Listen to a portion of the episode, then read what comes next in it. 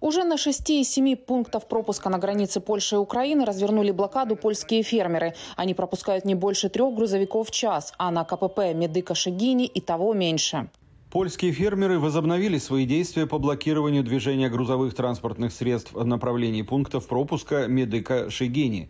По имеющейся информации, они будут пропускать по одному грузовику в час. На пропуск легкового автотранспорта и автобусов акция протеста не будет распространяться.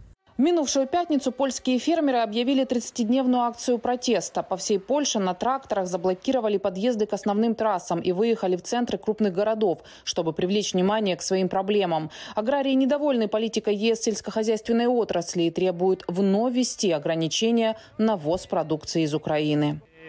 Цены на зерно, которое мы производим, в основном это кукуруза и пшеница, в настоящее время настолько низкие, что они даже не покрывают все производственные затраты. Сейчас польские склады заполнены дешевым техническим зерном с Востока.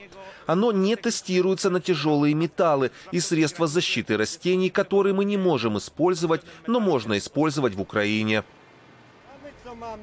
Благодаря Евросоюзу у нас почти не осталось денег. Того и гляди, наверное, начнем вспахивать землю плугом, запряженным лошадьми, чтобы хоть как-то прокормить семью. Протестующие неподалеку пункта пропуска Ягодин-Дорогуск напали на три украинских грузовика и высыпали часть зерна просто на дорогу. В польской полиции начали расследование инцидента. А один из пострадавших водителей рассказал нашим коллегам из настоящего времени, как все произошло.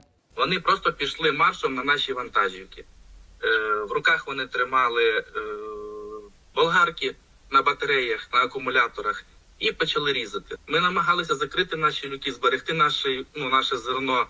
Там я там пошкодив руку трішки, ну це таке. После чего водителям не оставалось ничего другого, как вернуться в Украину. А в Центре противодействия дезинформации Совета нацбезопасности и обороны Украины заявили, что за этой атакой стоит пророссийский польский политик. Эту акцию организовал Рафал Меклер, один из вдохновителей протестов, владелец логистической компании и лидер Люблинской организации маргинальной партии «Конфедерация». Эта политсила выступает за выход Польши из ЕС, критикует размещение войск НАТО в стране и агитирует за улучшение отношений с Россией. Партия не пользуется широкой поддержкой поляков. Сам Меклер баллотировался в 2019 году в Сейм, но неудачно. Рассыпанное зерно не предназначалось для польского рынка, заявил Дмитрий Соломчук, член Комитета Верховной Рады Украины по аграрной политике. По его словам, продукцию купила фирма из Эстонии, и именно в странах Балтии планировала ее сбывать. Министр сельского хозяйства Польши уже извинился за этот инцидент. Чеслав Секерский осудил действия протестующих, хотя при этом подчеркнул, что польские фермеры находятся в крайне тяжелом положении.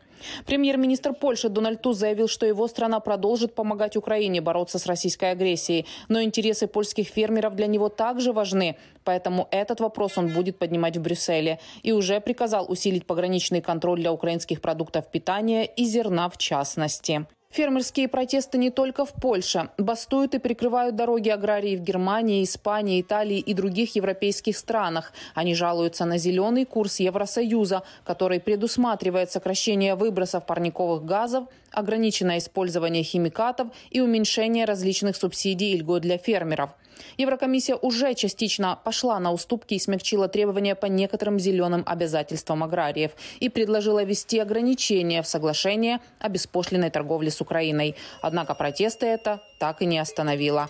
Катерина Беседина, «Голос Америки», Вашингтон.